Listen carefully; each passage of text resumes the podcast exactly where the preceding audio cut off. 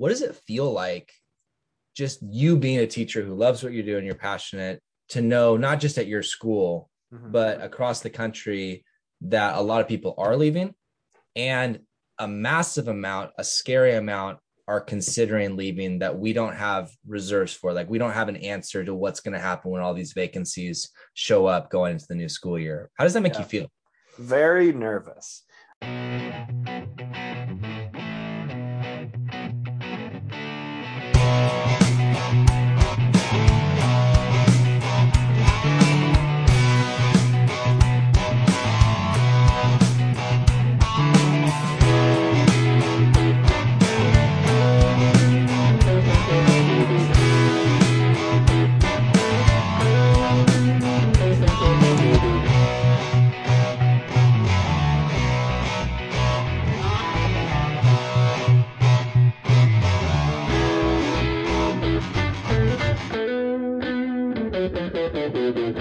Welcome back to the next episode of Professional Development. My name is Jim Mayers. I teach high school English in Boston, Massachusetts. And this is Marcus Luther, and I teach uh, high school English in Keizer, Oregon, uh, three time zones westward. And uh, today, Marcus and I had a, a great conversation. It's a longer conversation than we normally have, but uh, we have a conversation about quitting teaching.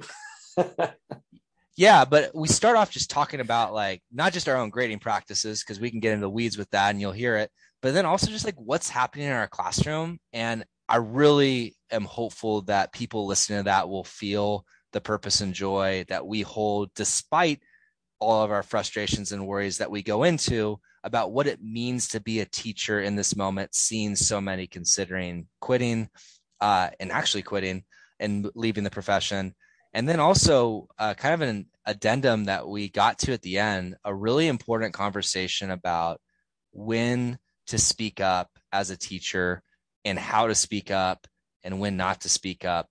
Uh, because I think that can cause a lot of stress and anxiety. And we really, of course, also are open to feedback and ideas and suggestions of teachers who've been in that moment uh, and their own experiences too. So feel free to follow up with any feedback along those lines as well. Yeah. For a little bit of context, the whole, uh, we started the episode with talking about our classroom because we've actually been getting some feedback from people who do listen to the show that say, you know, you guys started this podcast because you're veteran teachers. So you should try to talk a little bit about your classroom more, uh, which I am happy to do. I can talk about the classroom all day long. Um, so we did that. It does make the episodes a little bit longer. we we talk a little bit about some of our classroom practices a little window and then we we're tackling a larger issue that's kind of the structure uh, that we worked with today. And i think it worked out really well. Um, it's longer but yeah i don't know. We hope we we hope you enjoy the episode and we hope you stick it out. Marcus good to see you again my friend. Good to see you as well. Uh, head still above water yes um, it was above water for a little bit and then it was underwater for a little bit and then I was just getting above water post the exam grading. Um, got my exams in end of January. All that stuff was wrapping up. Launched a new unit in quarter three. And then now at the end of February, we're about to go on break. We have we have a week off this week, so uh, I I'm obviously I'm really looking forward to that, but also it's just like it's extremely hard to build momentum, right? Like so much about a classroom depends on your rhythm and your momentum and uh, i feel like that stretch just literally from like uh, thanksgiving up until like when you're done with february break is so hard to keep to keep kids on track and motivated and all that kind of stuff. So you know one day at a time. or spring break for the those of us the 99% who don't have a february break. Yeah so yeah yeah. yeah but and then and then you get to like the fatigue at the end of the year a lot of times end of year tests like there's a lot of stuff. So the, the, the, every part of the school year has a rough edge. Before we dive into anything like i'm really curious what's one thing you do like habit when you're grading you've got that big stack of exams mm-hmm. when mr jim is grading all these assessments and yeah. tests what is what what do you do like what, give me a picture of what that's like what's your space or strategy i think i mean I obviously, you know, I think I both of us have the benefit of being pretty experienced teachers. So I mean, I grade I grade essays extremely fast, and I think this was one of the things that when I was starting out as an English teacher, I didn't really like give myself permission to do um, until later on. But if I have, you know, I teach AP Lang, so mm-hmm. I it's a college board class. I know the rubric extremely well. I know exactly what each part of the rubric is looking for. Um, and you know, within 15 seconds, I can glance at a kid's essay and know like if it's if it's most likely with like 85% accuracy, like I can know if it's going to be a high, medium, or low, right? Like the that's the first step. Does it instantaneously? Does it look like a high, medium, or low? And you can tell that just by like, is there indentation? Is there like varied sentence? Like you can see I the first thing I scan for literally is parentheses and direct citations. Does the kid just structurally have mm-hmm. established a pattern of evidence, right? Um, and then I once I within that like 10 seconds, I I closely read their thesis. I, I scan and I closely read their thesis. Is the thesis accurate? I think that's like the most important thing for for my essay grading is is the student dem in that one sentence is the student demonstrating like a level of complexity that it's going to set them up for a good argument overall are and, you a music do you like music in the background when you grade are you a silence person i'm trying to get I'm, the picture of what it's like when oh, yeah. you're going through this process for people who have not graded stacks on stacks of digital essays um well one a lot of my i i kind of vary it like a lot of the essays are handwritten okay. i i make my but but let's we'll come back to that in a second because I think there's different approaches to both. But uh, yeah, I have music on. Um, it'll be in a prep period, and I'll say to myself like, I try to grade in like 40 minute chunks, right? So like, um, and you can I, if you are in the zone and you're focused, and I put my phone down, and you're like, it takes a lot of discipline, right? And and that's the thing. Like if kids are coming into the room and waving and like no like i have to have 40 minutes i put some instrumental or you know I, i'll put right now i'm really into this band called the Dirty Guv'nahs. I don't know if you know them but they're like a southern rock band. Um, and i was really into them in like 2011 when they were popular and now i'm coming back to them a little bit. But if it's like yeah i'll put music on and i just try to like extremely focus hyper hyper focus on grading essays and crank them out at 40 minutes at a time usually usually I can grade, you know, I have about 60 AP Lang students, a little bit more than that, but I can pretty much grade the vast majority of their work in a, less than two hours. So it would take me like less than three prep periods um, to focus on. Now that kind of doesn't count my AP seminar kids and their research papers and th- those papers I like I read more carefully and, and stuff. But for an essay that's like for a college board AP Lang sort of structured essay, and this is true for any as long as you know the rubric really well and you know precisely what you're looking for. I think that's a huge thing that I have improved on is is at least trying to get grades in uh, quickly and just allowing yourself the permission to just grade really fast because the reality is you're not reading your kids essays like a novel like and i also and maybe you and i might have different perspectives on this i never give any written feedback like i never oh. write i never write any comments on a kid's paper unless i'm explicitly asked for them um, and I can, you know, I can talk a little bit more about that. I'll like annotate things, but um and I'll cross things out, but I I just don't think I haven't found it very valuable to provide students with a lot of written comments, at least with FRQ grading. Yeah. Uh, so I'll, a few things in response to that. So my go-to, uh, I don't, I tend to do everything other than S grading at school, and that's one of the things I give myself permission because I kind of like my space. Uh, yeah. I, you know, beside the bed like that, and really that that first hour, like that seven to eight p.m. And I, I just try to lock it off, and I kind of just go into the zone. It's like, okay, I've got you know, water bottle, instrumental music, whatever I'm listening to, I just listen to it over and over until I don't like it anymore, just to get out yeah. my system. So I'm still on like Station Eleven soundtrack. Nice. Yeah. Last month. Uh, and I open the tabs of what my goal is. So let's say my goal is to grade 10 essays in that sitting or eight essays. Mm-hmm. I open the digital tab of every single one. And then I open the spreadsheet. Like I, am a big Google Sheet person. So I've got like my essay tracker and then I've got my like grade input. Mm-hmm. And so my reward is like I, I grade the essay, I fill it out, and then I put it in the tracker. It's kind of like this motivation. And then my goal is to empty all the tabs before I leave my station. It's kind of like the routine I've built. Yeah. Uh, in terms of feedback, though, uh, a couple things this year that I've tried to be more efficient. I think I'm maybe I'm just not on your level yet. Uh, but I put together a annotation code at the bottom of like a lot of like the language stuff because I think that you're yeah. I agree it's a waste of time to type out oh this is a comma splice or this like right. a lot of time and so I just have a number code so I just do like comment number comment number comment number uh, and I can do those quickly as I go I do I do a written feedback explain why they got the score for each category on the rubric uh, mm-hmm. and just like a quick explanation and then every student has the ability to email me for additional feedback right. if they have questions and then kind of giving them that option. So I probably give a little bit more feedback, it sounds like, but you are right that especially with these types of essays, which are shorter than like your, right. if you're hearing like a 10 page essay, that's not what we're talking about. These are confined, structured, timed essays typically. Yeah. And uh yeah, I try to be more efficient with it, but I'm all about like creating that space because if there's a distraction, at any point. I almost have to like restart the process. Like, yeah, like I have to go through. I'm, I'm not like talking about like Steph Curry, what is his like hour long warm up routine before the NBA games, but like, right. I kind of have to start over to get back in that zone.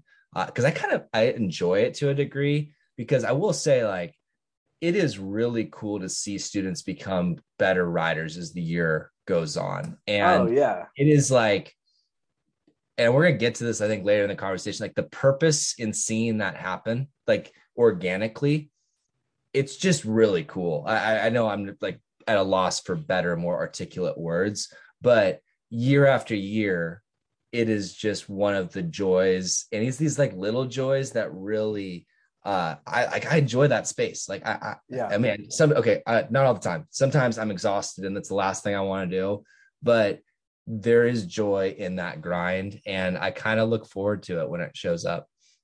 I totally agree and i, I mean that being said i have two rounds of essays that are almost two weeks old and i haven't finished grading them because at the same it was like the end of the exams and then my um my ap lang co-teacher and i were we were launching letter from a Birmingham jail, and we were launching like a larger Black History Month unit, and we really wanted to get it right. And it was like, so. Anyways, I I told the students like. I, I, I just told them like I'm good. I'm going to need a little bit more time than normal to get these essay grades in, um, but they're they're Martin Luther King essays that are coming in just uh, after break. That I like. I think to your point, regardless of whatever your habits and your grading is, the point is about, you know, if the are a are the students internalizing the feedback? Are they are they taking what you're saying to them and literally doing better in their next draft? And for me, that was one of the reasons why I stopped providing like a lot of written feedback on the essays. And when I say written feedback, I'm like you know this the traditional like circling and like drawing the arrow and say why do you think this? or maybe this evidence like all that kind of stuff i just cut out. Um, and i'll say look because the college the, the rubrics from the college board are clear right? They'll say if you score a three for evidence and commentary it's because of this this and this. And then it's kind of clear. It's it's it, right. it's potentially loose and subjective which i have problems yeah. with but keep going. Well in in place of written feedback i'll do a couple things. Like i do i do batch feedback right? So it's like if you scored a three and I'll, I'll create a presentation for the day after the essays are, are when i'm done grading the essays right? I'll say look for for letter from a birmingham jail in order to get a three or a four for evidence and commentary this is exactly what i needed to see and I'll also provide I'll also like I'll take the students' names off and stuff, but I'll I'll take a representative copy and print it out and make copies for everyone.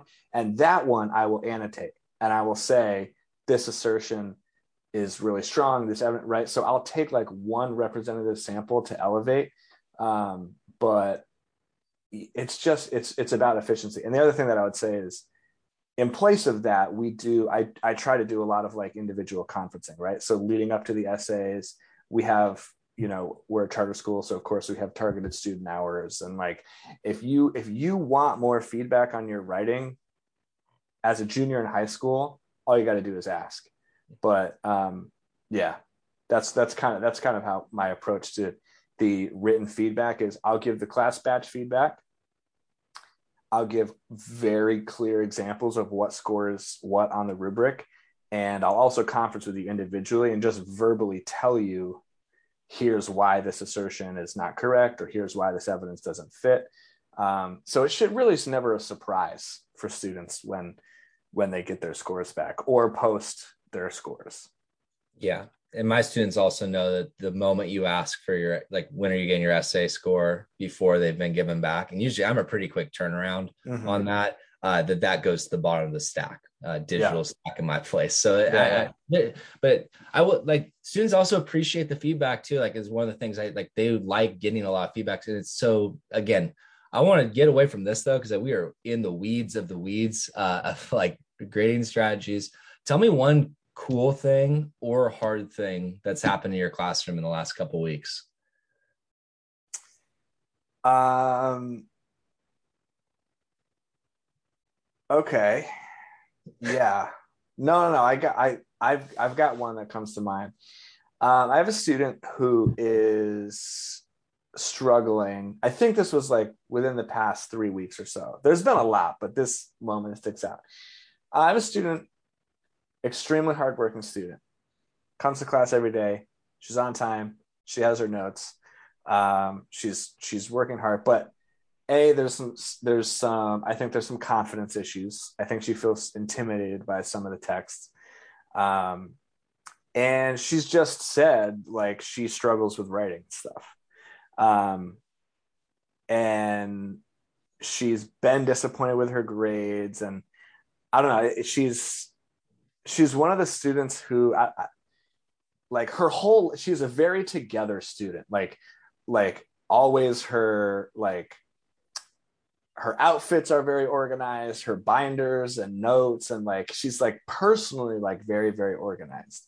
Um but i i think that she's been sort of struggling um and working hard. I don't know just like i've been trying to find ways to like boost her confidence and see some of the skill development. But the other thing is that she's like a really, really good singer. And she has been performing at all school assemblies and she's been like really crushing it. And she gets like standing ovations. So she's like these other areas of her life. She has a huge amount of confidence and talent and kids know and everything.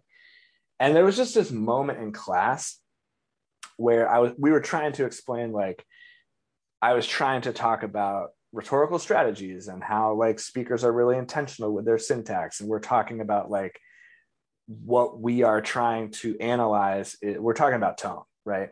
Mm-hmm. the way like a speaker's tone how they approach whatever their their subject is. And i sort of just like i looked at her and this just kind of came very organically but i was like when you and i looked right at her and i was like when you are singing you are extremely intentional with the tone and the and the pitch and the volume of your voice. And everything that you're doing in that moment is hyper controlled and intentional and, and like really really precise.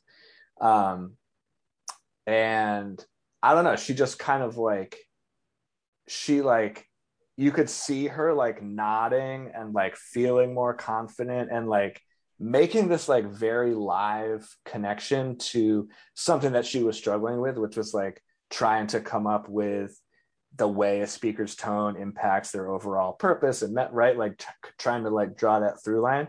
Um i felt like for her something like that really clicked when i did that metaphor. Uh, and I was like able to like live very organically bring into class. And then like all the kids like started clapping or not like they started like snapping and they were just like gassing her up a little bit because they were just so they love her singing so much. Um so that's yeah that was like that was just this one moment where it's just like that's the type of thing you just don't get in virtual instruction. And, and really meaningful right? Like that's a meaningful moment that i hope she'll remember and probably she will. No and like that that dual connection between you simultaneously like helping a student connect to the learning but also affirming who they are as a person mm-hmm. simultaneously in front of their peers which is awesome. So thanks for sharing that. Uh very cool. I think sometimes we neglect those things. What about you? Uh i've got one i'm gonna keep one in the back pocket in terms because it might be helpful later on know what we're gonna talk about uh so in terms of positive so you're pretty familiar with king lear right very love king lear very. Okay, yeah. awesome. So, and I, listeners, I know that this is yeah. two two English teachers talking about it. So we're it's we're, fine. There's a lot. No, it's okay. So Lean into are, we're this is this is their first time as AP Lit juniors reading Shakespeare for most of them because of the interruptions to learning the past two years. Mm-hmm. And I'm also not a Shakespeare SB every year type of person, but mm-hmm. I love King Lear. I find it incredibly purposeful. And the opening scene where they, they distribute the property and all the craziness happens mm-hmm. it's fine. Like it's fine. And they like it. It's, it's good. It's scene two where we get to know edmund who uh, because of his uh, being born out of wedlock status mm-hmm. is not given the same legitimacy as his brother. And he opens up with this big speech about it and then proceeds with his plan to overtake uh, his brother uh, through deceit to kind of basically climb the ladder that has been denied to him because of the strictures of the society at the time. And we're talking about like this idea. We opened the our prelude class with our essential question of like what matters more, justice or forgiveness, and that so we set mm-hmm. this seed early on. And we get into this class and we're reading about this, and I basically ask him at the end of the class, like, are you okay with what Edmund is choosing to do? That he's basically going to frame his brother for something his brother, who was the legitimate brother born in wedlock with higher status than him, uh, his brother, who by no accounts had done anything wrong, but also had done nothing to fix the situation or the inequity that he has more status than his uh, brother Edmund. Uh, and I asked the students, and they're like, "Oh, he, it's definitely wrong, but what he's doing, he shouldn't do that to his brother." So I'm like, "Okay, so what's the solution offered? And they all get into this huge forgiveness push. And it's like oh he should just forgive. And it's just one of those moments and i'm not a sage on the stage type person but where you just have the perfect comeback where it's like well what does that mean in our society if the only remedy for someone in a situation like edmund's place is to just forgive? And where they are not in a situation where opportunities provide to them. And you just get like pin drop silence heads nodding in the class. Mm-hmm. Uh, obviously, incredible opportunity to connect to Letter from a Birmingham Jail, the next class, and Martin Luther King Jr.'s quote about oppressors. Mm-hmm. Uh, and just like one of those moments that it felt really cool to be a teacher. Right. Uh, and we don't, the goal is not to put yourself on the stage where you're saying those things, but sometimes it happens and yeah. it's really cool to be in that space. And that's like my biggest class like 36 students. Mm-hmm. and the energy was just yeah. perfect. And i was just like one of those days like you walk out of there and you're like okay did it did that. Like that was cool. And now we're gonna like shift back to like the grind of what that is shakespeare. Yeah. but uh i'm really excited to see what the kids when we get to the end of the play like they're rooting for different characters. And this idea of they're really seeing a really a connection between the essential questions right now and what's happening in the play. Mm-hmm. And I I feel really good about that. And the goal is can we keep them on that horse? Can we stay right. with that? Not just with scene one and two, but all the way through. And that's like, and with all the interruptions of learning and like the four day weekend we're in, like, right, it's hard. And they've got a lot going on. I know they're not thinking about Shakespeare nearly as much as you and I are, but it was really cool in that moment to see that come to life for them.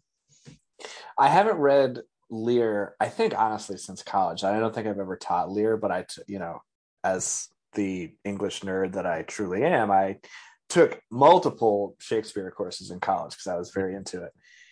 Um, what what I love about Lear, and I, probably smarter Shakespeare people than than I will correct me on this, but I was really fascinated in reading Lear um, and like a lot of other shit. Like I, I don't know the chronology, but essentially I was really fascinated with Lear, um, the concept of the fool and the jester and like the relationship. Uh, what's the fool's name in Lear? The, the fool. The fool. Yeah. Okay.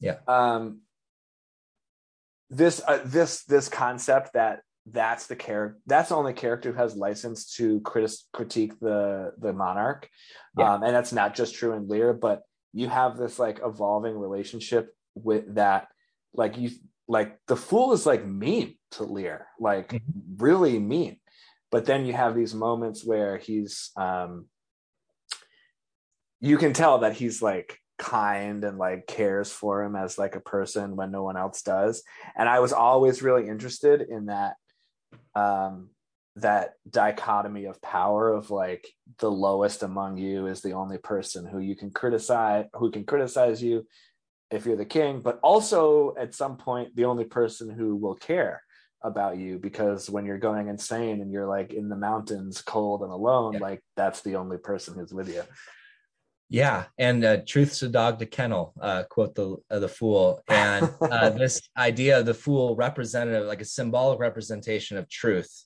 and yeah. throughout the play, and Lear, this struggling king who's falling out of not just his power but also his sanity, this dependency where this kind of push and pull with not just the fool but with truth, like yeah, doesn't like hearing it but also needs it, and watching that dichotomy uh, performed and also in the text and asking students like could you ask for a better speaking of connecting to today's moment our society's relationship with truth? Mm-hmm. it's again there are so many ways that this story resonates in our current moment. So i'm just again, gonna, full nerd form right now but i am I think it. I think that we should lean into it on this podcast yeah. because why not?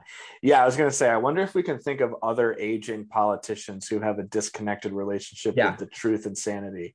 I uh, had so there was this one moment in class. I, you know me, like I'm not. We try to keep politics out of our classroom, at least in my like. It's like it's uh-huh. it's going to be a distraction. But yeah. I made one con- like because you have Gloucester and then you have Lear, these two older patriarchs of their family who are being descended. Like one student like repeated back to me so like we have two people in power who are very aged and withering and clearly yeah. beyond their times and I, I just like gave him a look i'm like don't go there like go there come on i know there. i know i know I, it was the first scene we didn't need that but yeah. yeah it's we're loving it and also a lot of if you are a succession fan lear oh. is the playbook to understanding I know. edgar is tom literally uh-huh. edgar takes on the disguise of poor tom and uh-huh. comes back into a higher position of power by the end of the play. Well, he's literally and, named, yeah, yeah. He's let he's called poor Tom. Yeah. And what does Tom do this season without? I mean, pretty big spoiler, but if you look at the end of season three of uh-huh. Succession, I actually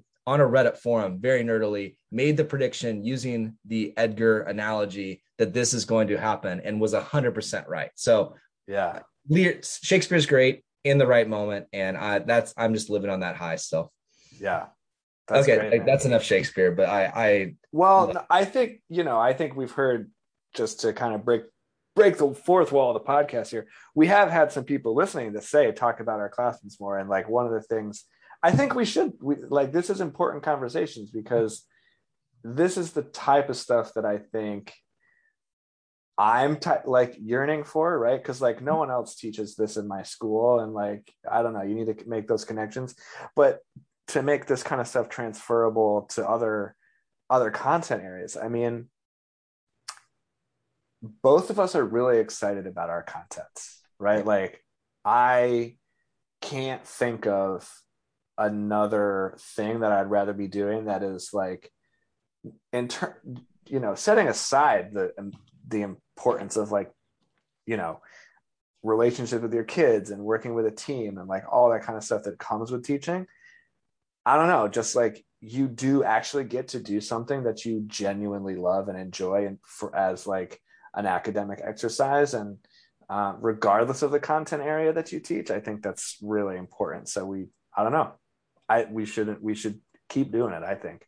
Yeah i don't think and i don't think you have to be an expert in your content to love your content. I don't know about you. I right. was a math like i was a math guy. Like oh yeah? Sat scores like that was the thing that clicked for me. I had to work really hard. I tell students all the time this to get good at English. But I remember the moment it flipped in college, like that, like that, where it went from a grind of just what do I need to do to get the grade that I need to no, I don't even care about the grade. I just want to be mm-hmm. better at this and know more and just that mm-hmm. hook mm-hmm. into the content. And from that moment, I mean, Professor Irving, shout out. I have told you that in person, so mm-hmm. it's not a surprise.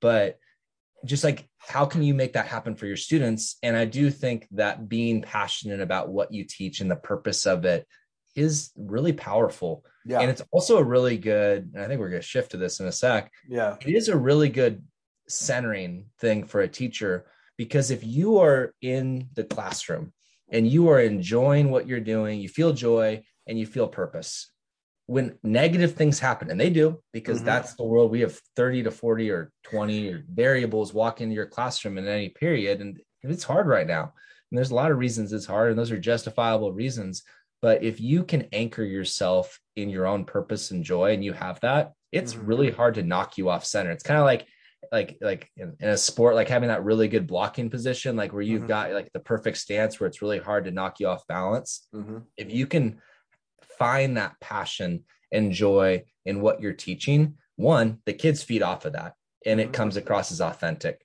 And you don't have to worry about trying to do the ex- explanation of why this matters because they can feel that it does to you. Mm-hmm. Uh, and two, it makes it just a better place to be for you as a person. And uh, I mean, again, why it's such a privilege to do this work, despite a lot of the criticisms we have about our profession and how it's being treated right now uh, I think it's important for people to hear that we both have incredible joy in what we do. And it probably came out in those conversations we just had. Yeah, I agree. And I think, I, I mean, I don't have much to add. I think, I think that it's really powerful because I don't expect every kid to love English. I don't expect every kid in my classroom to like want to be a creative writing major or liter- literature major or anything like that. Like, of course not. But I do expect my kids to love learning and and and not just and like not for the grade. And I think that's especially as you get kind of older in high school it becomes difficult because things become so GPA heavy and whatever. But yeah, I don't know. Yeah, and I more... think something. Sorry, Go oh, ahead. Going. Okay. Something that I heard last year that it was really hard to teach online when we had that time online is that it was hard to not be able to feed off students. And I understand that and I sympathize with that and I felt it. But I also think it's really important to make sure that you to do what you can to put yourself in a place where it doesn't really matter what the students' reactions are. Because those, this, I mean, again, I have a two year old son. I was just listening to a parenting podcast, but it made me yeah. think of the classroom. This idea that when they have a negative reaction or negative emotion, like that's their negative emotion. They're not trying to be hard on you. They're just being right. themselves. And if a kid's not connecting with your lesson that day, like that's not a personal affront to you. And like it, to build that wall, obviously, if there's positive emotions, feed off of that. But mm-hmm. if you become dependent on what the kids are going to walk into your classroom feeling, mm-hmm. that puts you in a very, uh, quite a variable place. Mm-hmm. Uh, and I think that's important for you as much as possible to walk into your own classroom with your own purpose and sense of joy. That again is pretty strong. Yeah. Because then if a kid says that comment, oh, I, I hate this Shakespeare lesson, sure, shrug, and you okay. just let lean right into it. Right. And I really I think part of that comes in context. Part of it comes in like building career, you know, building your career and becoming more confident in who you are as a teacher and the support yeah. and affirmation you have around you, which I am incredibly grateful for in my current role. But it makes such a difference. Yeah. And what yeah. if we could make that true for more teachers? Uh, I think that would do wonders. Yeah, I agree. So this is a good segue. Yeah, no, let's get like uh, we're we're talking a lot about how much we love our content and what a centering thing is for teachers, which I think is the perfect segue into talk about teachers quitting. oh. I mean, um, this is something that I think this is you know why I've been this has been top of mind for me um, the past couple years. And I've got a little thing from the Wall Street Journal here, but there's like just Google teachers quitting and you can find any think piece that you want on any platform. Um, all right, here we go. Let's just dig into this because I think there's a lot to say. So, the Wall Street Journal recently published a piece on it. Um, just for some context, they say the rate of people quitting jobs in private educational uh, in private educational services rose more than in any other industry in 2021, according to federal data. Many of those are teachers exhausted from toggling between online and classroom instruction, shifting COVID 19 protocols, and dealing with challenging students, parents, and administrators. Teachers started leaving classrooms in 2020 when the pandemic upended education and childcare, and the number of resignations from private education sector hit nearly 550,000 between January and uh, January and November. Federal data show more than 800,000 resignations were handed in during the same period by people in state and local election or state and local education. And then finally, quits in the educational services sector rose 148% in that time frame, while quits in states and local education rose 40% according to federal data. By comparison, quits in retail trade rose 27% at the same time frame. And then according to LinkedIn, the most the, the most reliable job source labor data you can find, the share of teachers on the site who left for a new career increased by 62% last year. So teachers are quitting. Um, I have a lot of thoughts on this. I mean, we've had two teachers quit just in my school this year in the middle of the year. Um, obviously, I think, and I say that just as a statement of fact. Um, I'm not, I'm not, I have, I have honestly no moral attachment to that statement because I, I don't know their circumstance. I don't know what's going on, but what I do know is that it makes it really hard when you quit in the middle of the year. Um, and I, well, let me just ask you: Have you been has have teachers been quitting at your school, or are they talking about it?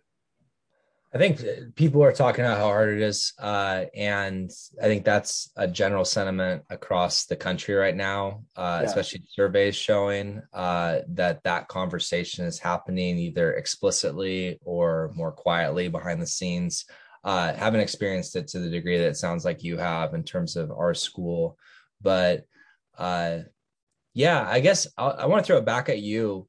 What does it feel like, just you being a teacher who loves what you do and you're passionate, to know not just at your school, mm-hmm. but across the country that a lot of people are leaving, and a massive amount, a scary amount are considering leaving that we don't have reserves for. Like we don't have an answer to what's going to happen when all these vacancies show up going into the new school year. How does that make yeah. you feel? very nervous, right? Because like I am comfortable in my classroom. Okay. So like if if there is a fight or if there is I don't know, just like other external things that that that are really stressful and like kind of make I don't know, something that's really negative that's outside of my classroom.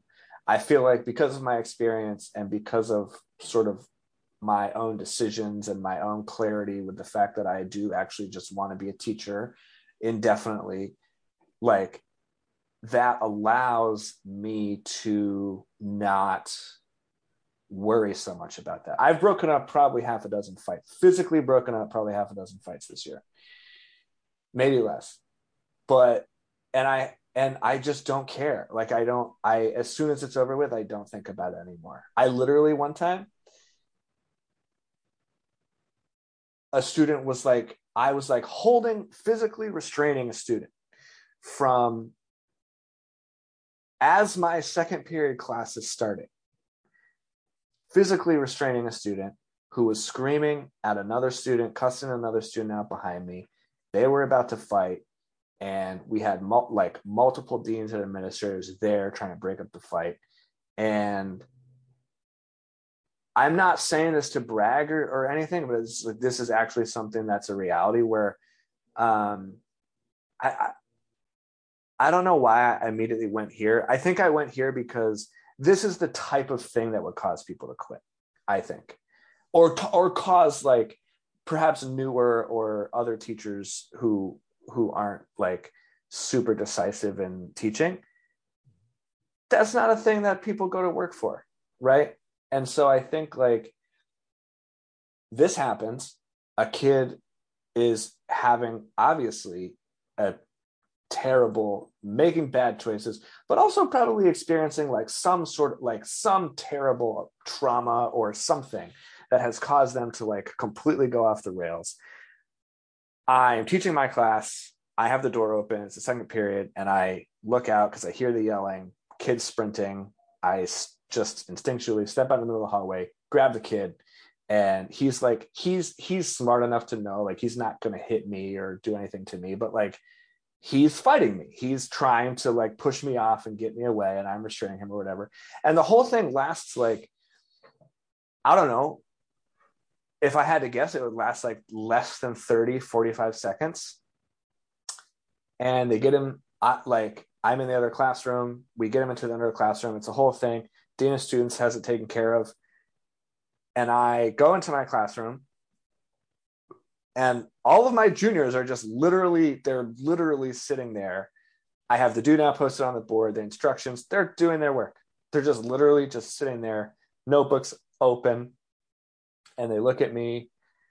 And i'm like frazzled obviously but i'm just like i took a deep breath i got a drink of water and i was like okay we're going to have class like I don't have anything to say about that. I'm moving on.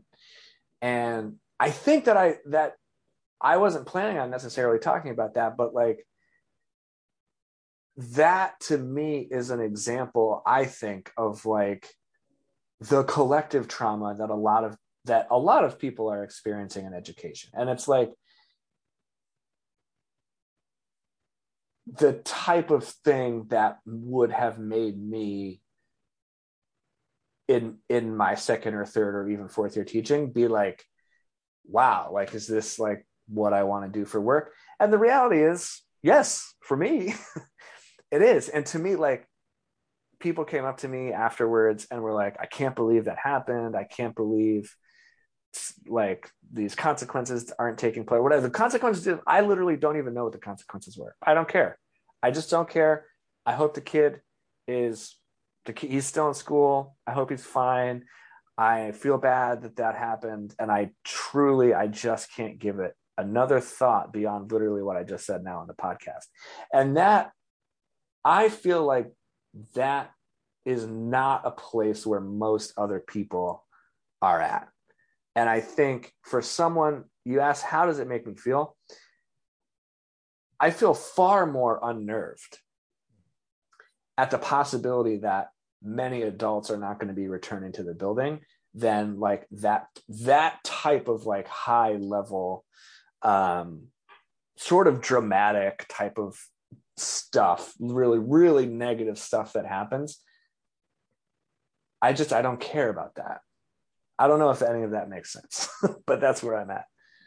I think it paints a picture of some of the contexts that students are walking into school with because there were students who watched that and they're like that's their environment too. And i think yeah. that's important to name uh, not just teachers. But then of course for teachers this year i think uh, a lot of those contexts have been exacerbated more than previous years. Like it's a hard the workplace is harder and i my guess is if you're a teacher in one of those workplaces where that's happening more often and not just that in terms of fights and altercations but just being disrespected in class and not feeling like you can get the control or the support you need to get your mm-hmm. class going because we know what that feels like it's a horrible feeling thinking back to some older you know experiences way back when uh in early years teaching uh for me at least and it's a lot of times it's that's happening because you aren't receiving the support you need or the kids don't have the support they need to be successful in a classroom situation and that can be overwhelming and my guess is if you're in that situation and you were listening to you and I banter back and forth about our passion and joy with Shakespeare right, right, now, that can almost that conversation can be. I mean, I this term gets thrown around too much, but like a gaslighting type effect of like, oh, it's just about your mindset. If you would just find your joy and find your purpose, everything right. would be okay. Like, no, right. it's ridiculous. And I, I, I want to be really clear. I'm in a situation that makes it a lot easier to find that joy and find that purpose than other situations right now in education, a lot of them. And if a teacher, for their own well being and health, needs to step outside of the classroom and has other careers that are better options, all more power to them. Like that's not the teacher's fault that the situation has gotten to where it is in education right now. That's kind of like my personal stance on it. Yeah. Uh, that we need to be better at making sure that teachers feel supported and affirmed mm-hmm. in their roles, along with all the policy solutions that you and I have gone on about in terms of pay and time and all these different things that matter a great deal. Right. So it's that plus how do you make sure teachers feel that support and affirmation? Because they're not feeling it right now. And that right. how do we know? They're thinking about leaving or they are leaving. And they are leaving right. And yeah, i think and i think that's the thing right? Like i think um i i guess one of like i just i see online like i see all these like comments. I have seen comments on TikTok and Twitter and just like I don't know. In my life, like people have made these comments, right? If like if a teacher leaves mid-year, oh, how could you do there's like this huge moral indictment, right? And how could you do that? You're letting everyone down, all this kind of stuff. This is just like yeah, it, it it's really hard when a teacher leaves leaves mid-year. Like I'm not gonna lie about that. Like my my colleagues are picking up a lot more work now.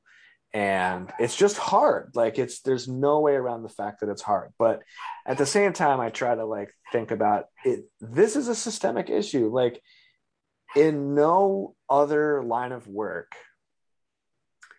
or I, I should say like in few other line of lines of work right? Like you it's not a big deal if you quit like or or if you get a if you like I, I don't know maybe that's like reductive but like people there there's there's not people in in other lines of work like they don't they can't like only find a new role in between January and or in between June and August right? Like and I understand like okay yes teaching is different. Like if you sign up to be a classroom teacher everyone students parents most importantly, your colleagues, are, is planning on you being there at work every day from September to you know the end of May or whenever your school year is. But I don't know. I just I I don't have time to to me I don't find it productive at all to like pontificate about like about oh should a teacher quit like they quit they quit and they are going to quit. And i think that's a, that's the other big thing that really has me worried is like there are i think uh, just a lot of people hanging on. We're in the middle of like this great resignation and everyone how can and i think all admin must be really freaked out about this. You must be if you're a principal. Everyone's trying to find remote work. Everyone wants to move to vermont and have a side job as like a maple sugar farmer, right? Like, I mean, maybe not. Not, not like, everyone wants to move to Vermont, Jim, but but whatever. Like, we are we're living in a new world of remote work, and the reality is that's a lot more convenient. And I think like I just really wonder about the extent to which people are grappling with how hard of a sell it is to a lot of people to decide to forego that incredible level of convenience. Mm. If you are, if you have the skill set of a teacher, you easily have the skill set of someone who can have a very comfortable living working from home. Like that to me is the fundamental problem that we're coming up with. And we've talked a little bit about this previously with teacher pay and everything but i think it, it's a lot more than money. Like money is not the only thing that's going to get people in the classroom. Yeah and i think to, to kind of encapsulate this for f- folks listening uh, one there was projected teacher shortage before all of the last three years happened. Like we knew that we were going to yeah. hit wave uh, going by bureau of labor statistics where it was going to be hard to replenish the teachers outgoing, knowing that we had a shortage going into teaching preparation programs, et cetera. So we already knew this was going to be a problem. Then you threw gas, gasoline on the fire in terms of how hard the experience within the t- teaching context was especially this year. I think last year was different in a lot of ways for a lot of folks, but this year has been immensely hard because of being back in person full time and all the students bringing with their traumas, their mm-hmm. challenges, teachers themselves. I, will admit to it. Daycare is incredibly stressful this year. And just mm-hmm. wanted, to, I like walking to school and like, oh my gosh, I get to be at school for a full day and work and do my job. Yeah. And not have to be. And I think today I'm not going to get a call that I have to go leave halfway through for daycare. Like that just makes it more stressful. And that I'm in a great situation and I love my daycare and it's mm-hmm. still stressful. So the the day-to-day within the school context is more stressful. And also, here's the part that I think is affecting more than just the teaching profession. It has never been easier to get a job of equal or better compensation with your skills that probably is a little bit more accommodating, more flexible than your current role, whether you're mm-hmm. in nursing, whether you're in education, whether you're in all sorts of other jobs. Right. So, and that's a good thing for like the average worker to be more empowered. But it also means a school system that was requiring on teachers almost feeling kind of trapped in their careers to mm. keep the numbers where they're at. That's not the case right now. So you have these outside context making it harder to keep teachers, interior context pushing them out. And we already knew this was a problem before these two things took place. Mm-hmm. This is why, like, all the exclamation points in the world about this issue and what there it's going to mean for the next five to 10 years are deserved, in my opinion. I have no solutions, but the mm. fact that we are not shouting from the rooftops about the problem that is upcoming and what it will mean is a major issue to me because at the same time of all this is going on, it is really hard right now as a teacher when you talk to students and you want to advocate for students and you feel like I don't feel like schools can ask teachers to do any more than they're doing. No. But I also think very clearly, and this is not just my school, all schools, and we think about what it means to meet students where they're at, to provide equitable, responsive leadership for students in schools and empower them in their voices. I don't think we're doing a very good job of it. And I think we need to be mm-hmm. better. But how can you ask teachers to be better when we're just trying to get them to hold on? And I think that's my paradox of wanting so much more for students. Yeah. But also knowing that if we push teachers any further, they're they're already leaving. Well, I think I think it brings up a really good point about like I'm not an educational historian, but by any stretch of the imagination, but like I would be very curious to read the book about what it was like to be what a teaching career meant in the like throughout the past century even but like if you just zoom out like to and this is not a time period that I would want to go back to on the whole, but like I get the sense that being a teacher in the 70s and 80s was a lot more comfortable, even just, you know, when my parents were growing up. And I don't know, like I feel like over time, I just get the sense that like if you take you know, I, I, it's a kind of a joke to say the eight hour day of a teacher, but let's call it the 10 hour day of a teacher, right? It's just like every, every little thing that is asked of a teacher and added on to the teacher's day, it's always just framed as like, oh, well, could you just do this other thing? This like one extra, oh, just like, oh, don't worry, it's just a quarterly IEP meeting well, when you have 12 of them and you have less than 10 hours per week, it's not just of prep time. It's not just one other IEP meeting. And I, obviously, the student who's at the receiving end of that IEP deserves all the support in the world. But like, there's a systemic level of like, I was told in August PD, like, oh, um, just please or I, I, something to the effect of, and I'm I'm really I'm not trying to like throw student service under the bus because they're they're also overworked and, and, and underpaid and everything, but it's just like I don't know, time is the only solution. Like I feel like over the past 10, 20, 30 years, like these small things have been looped into the job of a teacher. Oh, take this IEP meeting uh, these parent phone calls. Make sure your grades are my even my when I was in high school. You know when I found out my grades every quarter at the end of every quarter. teachers weren't worried about posting two grades a week. Like these types of things are just cumulatively added on over the years. And it's just like, I like all, all, all of it is important, but it's never been systemically made of, made feasible for teachers to do. Oh, just make sure you sign up for one. Like when I was teaching in Arkansas, like people were like required to do like a football game duty, and like, and I and I am grateful that I don't work, but like, I know teachers in public school school districts, it's part of their job contract to like have game duties throughout the year. What? Just like without question, just like it's you're just expected to stay until 9 p.m. for Friday night lights once a once a month or something.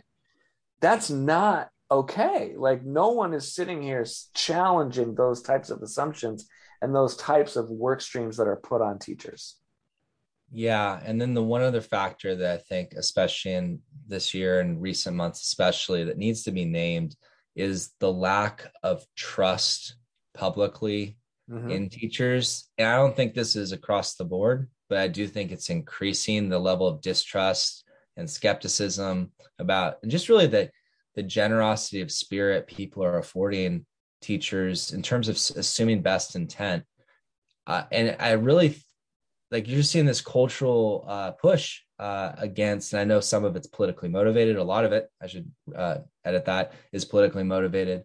But people aren't seeing the best in teachers at the same time that it's incredibly hard. And that might be what differentiates it from something like nursing, et cetera, right now. That it's really hard to be doing all these extra things and investing yourself in these students and then not feeling like people are seeing that effort as well intended. And I think that the really hard part about this for me is when you look at studies, most people feel that their kids' teachers and their schools are doing a good job, but they're holding that belief at the same time that they don't believe that education and schools across the board are doing a good job and they're actively harming students. Hmm. And I think for me, that's what's so hard is that when people actually get to know teachers and get to know their kids' teachers and have those conversations, I know that's partly on us as teachers as well. Uh, they actually see the effort and the build these positive relationships, and it becomes a positive takeaway for all involved. But in the absence of that, I just think we're all, and probably teachers too, to be honest, we're just a little bit uh, empty of our cups of the mm-hmm. generosity that we're affording others. Uh, that includes parents, I should say, even as I'm making this little rant. Uh, and I don't think we're seeing the best in each other as much as we have in past years. And I think that's a societal issue that goes beyond education. But is it having an impact on the experience of a daily life of a teacher? You betcha. Uh, I just feel like people don't, and the way students are treating each other and just witnessing that, we don't afford each other enough generosity of spirit in this moment, in my personal opinion, to be a little soapboxy and there are consequences for that and it's one of those consequences is watching teachers walk out the door yeah i think that's a big that's a big shift for me that i've kind of made as i've gone on in my in my career like all right if an administrator makes a decision that i don't agree with then I I don't I don't mind. It's fine. Right? Like I am not the smartest person in the room. I don't have all the data. This decision doesn't it doesn't work the best for me. But at the end of the day, I try I try to make a conscious decision to say, all right,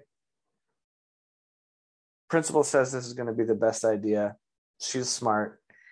Um, this is not a deal breaker for me. So I'm going to just try to do my best with the system, even though I think that there's a better solution. At the end of the day, like it's really not worth and for me part of like speaking of like your cup being empty like i just it's it's it's part of it is like a little bit of professional maturity, but part of it is just like I don't have the energy and the capacity to care about certain like if if about decisions that I don't agree with, right? Like if you want to tell me to do something and I don't want to do it, I if it's if it's unless it's like flagrantly like causing this, yeah. yeah, I just like okay, fine. I'm not arguing. I'm not going to push back. Um, if you want my feedback, I'm happy to talk things through. I'm happy to have a conversation with you, but I'm not the, I'm not the person who has a 360 degree view, and I don't want it. I'm not. I don't want that. I don't want that job. I want my job, which is the one that I have.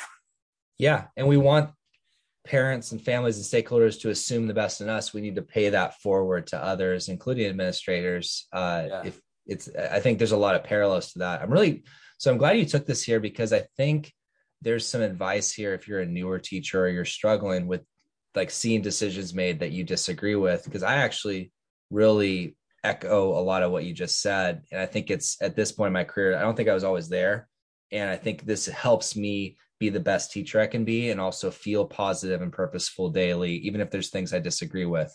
I think that you, one to acknowledge exactly what you said we don't always see we get isolated or siloed in our classrooms and we see one classroom typically the vast majority of the day. Mm-hmm. and that doesn't mean we see everything. We don't know everything. And a lot of times those decisions are made with information we're not privy to. And having the humility just to name that that's a good starting point. Anytime you hear something you disagree with.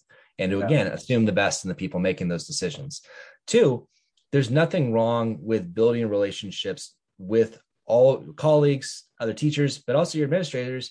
And like, I'm very grateful to be in uh, relationships with many of my uh, administrators where I have no problem giving them feedback on decisions and just saying, Hey, just some thoughts, some added context. I know you're going to be making this decision or here's something. And mm-hmm. the moment I send that email or have that conversation, I've spoken up and advocated for what's best for students. Typically, that's usually the framing that I would uh, send that email from or have that conversation from.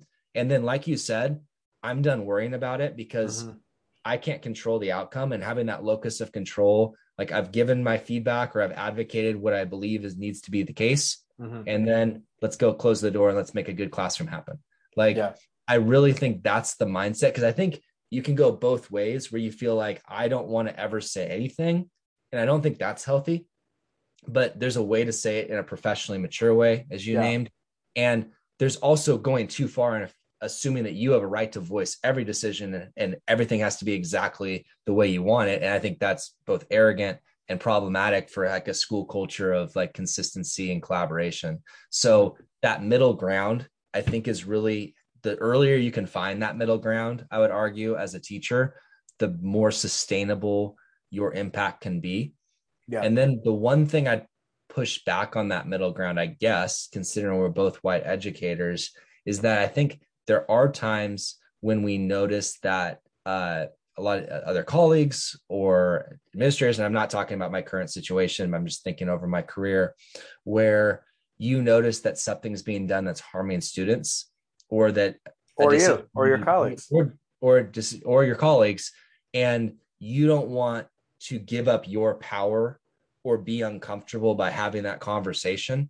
And I think it's important to also acknowledge that as white male educators, often we have a lot of power and privilege that we don't always see mm-hmm. or name.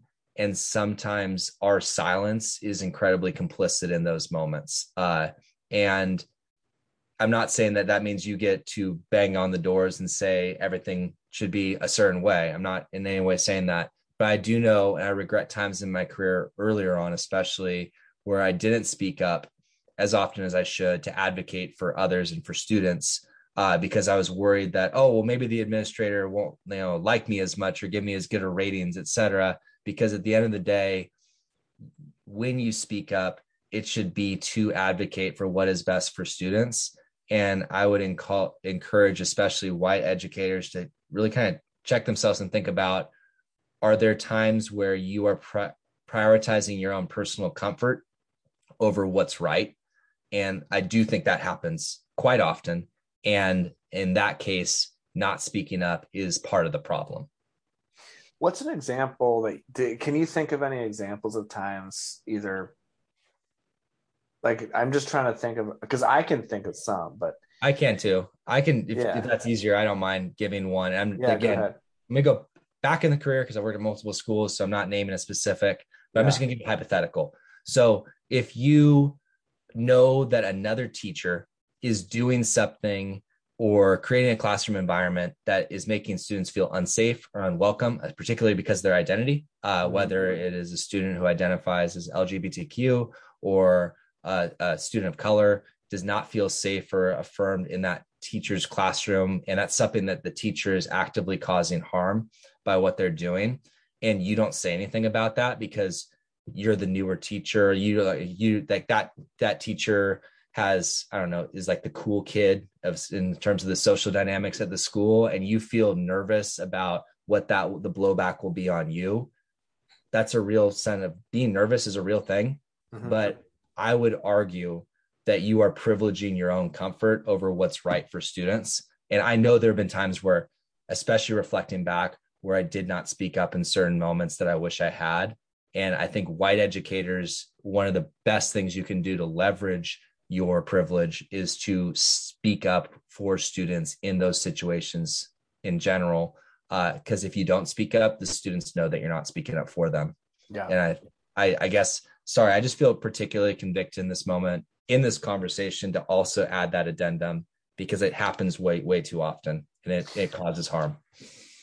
Yeah, I agree. And that's such a hard line for, I mean, that is it. Is it? That's a hard line for teachers to know when it is the right thing to say something either to another colleague or to an administrator. Um, I remember yeah, gosh, there's just I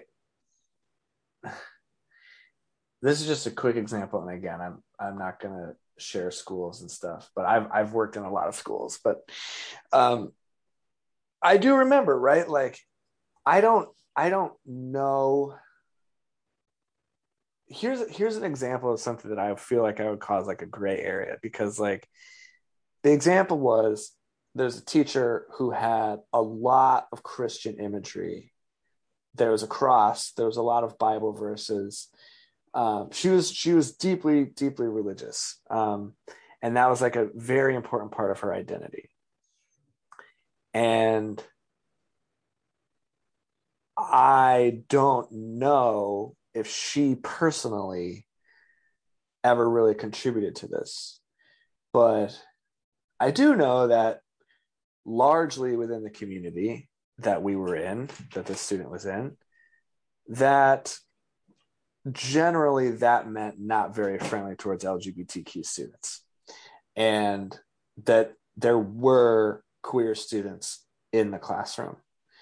And I I was actually an instructional coach at this point, but you know the te- the the student or the teacher who I was coaching was like, I don't know what to do. Like because the the teacher genuinely felt like um, that the teacher was was causing harm, was like saying really homophobic things, and and and I I didn't know either because I didn't I didn't know either, um, and I said I I honestly forget what I honestly forget what my solution was for for the teacher, but um, I don't know. I I wish it probably I probably should have been more forceful, but it was one of those things where it's like, okay, who am I? An outside educational. I was working for TFA at the time.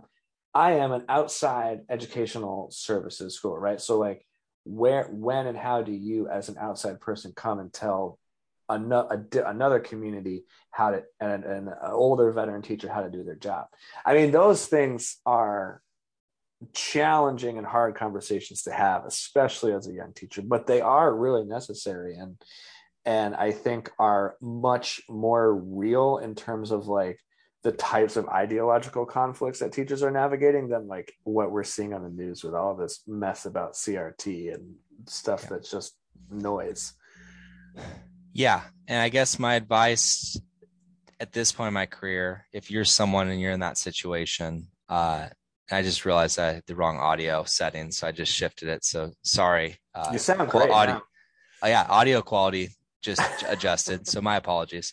Uh, but my advice would be that one, there's nothing wrong with going to a teacher who you've heard something from students about and just bring, hey, I'm not naming the students and you don't want to like if a, te- a student, you know, talk to you uh, in trust, you don't need to like out the student to the teacher and saying like, oh, this student said this, but hey, several students in this class have mentioned, and I'm not sure if this actually happened, that this this is what they said happened in your class. Uh, I just wanted to like let you know and like ask, kind of follow up, like, did this happen? Mm-hmm. Like, what are your thoughts on it? I, just as a colleague who you know respects you and you know, works with you, I just I'm curious about it and want to like just want to have this conversation with you. That's the starting point. You yeah. don't walk in pointing fingers. Uh, I think right. that would be my starting point, and then you work from there. Uh, two, if you're in that moment and you feel like you're seeing something, that's where having mentors and having people in your life, probably outside of your school system that you're working in, that you can say, Hey, this is happening. What should I do? And people who you trust who will hold you accountable to your own values. That's really important. And again, the solution is not shutting up.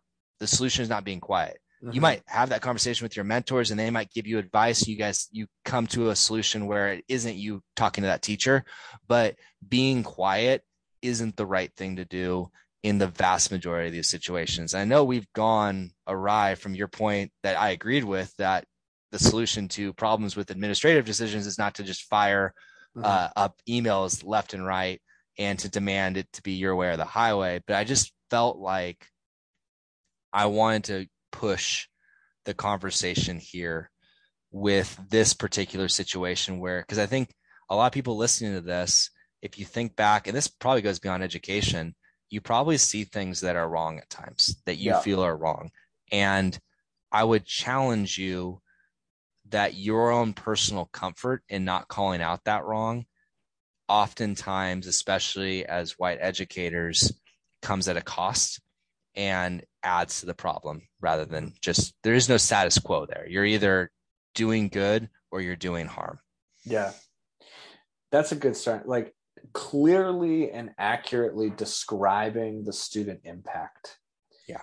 No matter if no matter the politics or the ideology or even the power dynamic of the person you're talking to, if you are in education and you're assuming the best, anyone who is presented with this, I think, I am still really close with a lot of very conservative Republican teachers who would be appalled at the idea that something they said made any student fear fearful or like that their classroom was not a safe space right? And so i think like if we're assuming the best and if you are coming if you are coming to work as an educator if you are making the commute if you are showing up at 7:30 in the morning like the I the vast majority of the time maybe not always but the vast majority of the time I think that if you describe student impact that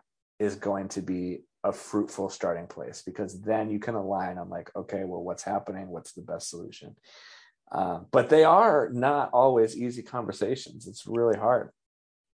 Yeah.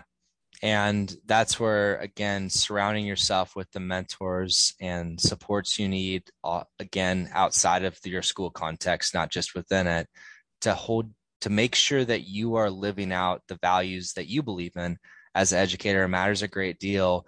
Uh, and not to assume that students don't notice your silence because trust me in conversations with students they do and yeah. uh, that would be my little uh, tidbit I'd add here. I don't know, like a great transition here. Uh, we've been well, going for a while just, too. Yeah, I know. I mean, this there's a lot to say here, but I think in it's interesting that we've arrived here, right? Because it's like we're talking about this overall environment of teachers quitting, not just teachers quitting mid-year, but like a lot of people are planning to leave the classroom. And it makes sense because listen to the types of decisions that we are talking about, right? Like these types of conversations, these types of things, they don't have, they just don't happen in other workplaces, at least that I know of, right? Like, unless you're doing like really complex, I, I, I don't know. I'm not saying they don't happen like categorically, but like I know a lot of friends who work in tech who are like not necessarily thinking like, oh, what's going to be the blowback if I sit down and say that I think my desk mate is racist, right? Like, though that just isn't happening. And, and I think the thing that's really tricky is like the confluence of the difficulty of teaching just in a regular year, the stresses of the pandemic, all of the ideological flashpoints that are sort of put on as a teacher all of this is like wrapped up in like your identity. Like i think teaching is such a personal thing for so many people that like at the end of the day do you want to sign up for something that is so deeply connected to your identity or that will challenge your identity and should challenge your identity in so many ways?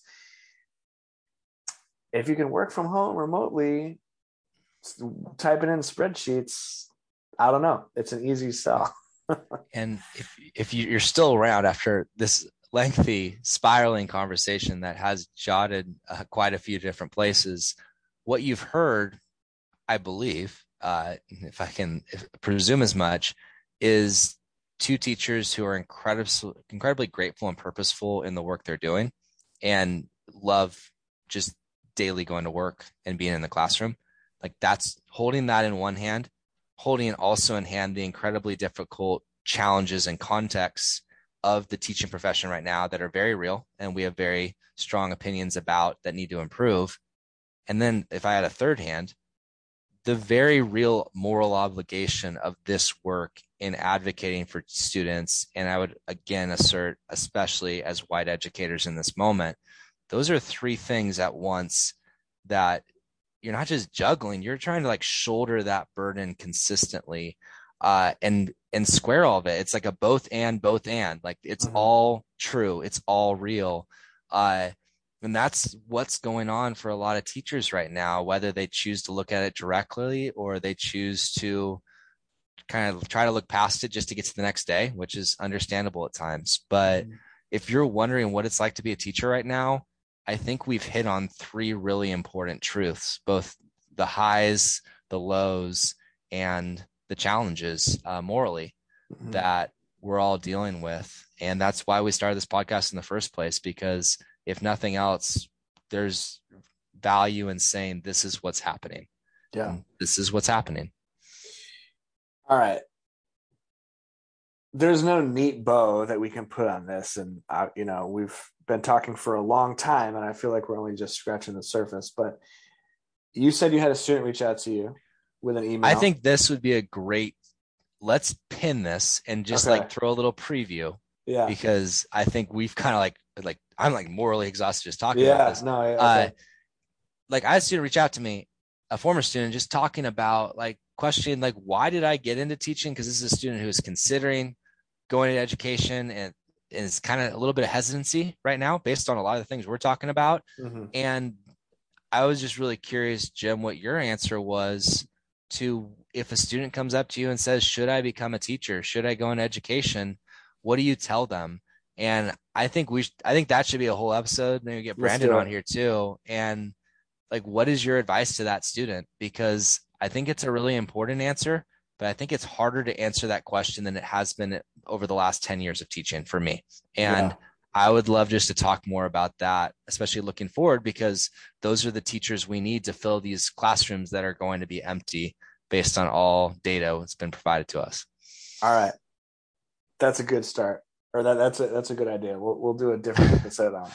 yeah. But I appreciate you for sharing. And again, for celebrating that student this for her singing. I love that story. So thank you for topping it with that. Yeah. Um, all right, man. Another successful episode in the books. If you all made it this far, thank you so much for listening. Uh, if you're a classroom teacher, keep up the good fight, and uh, you know, hopefully, hopefully, we'll we'll stay in touch.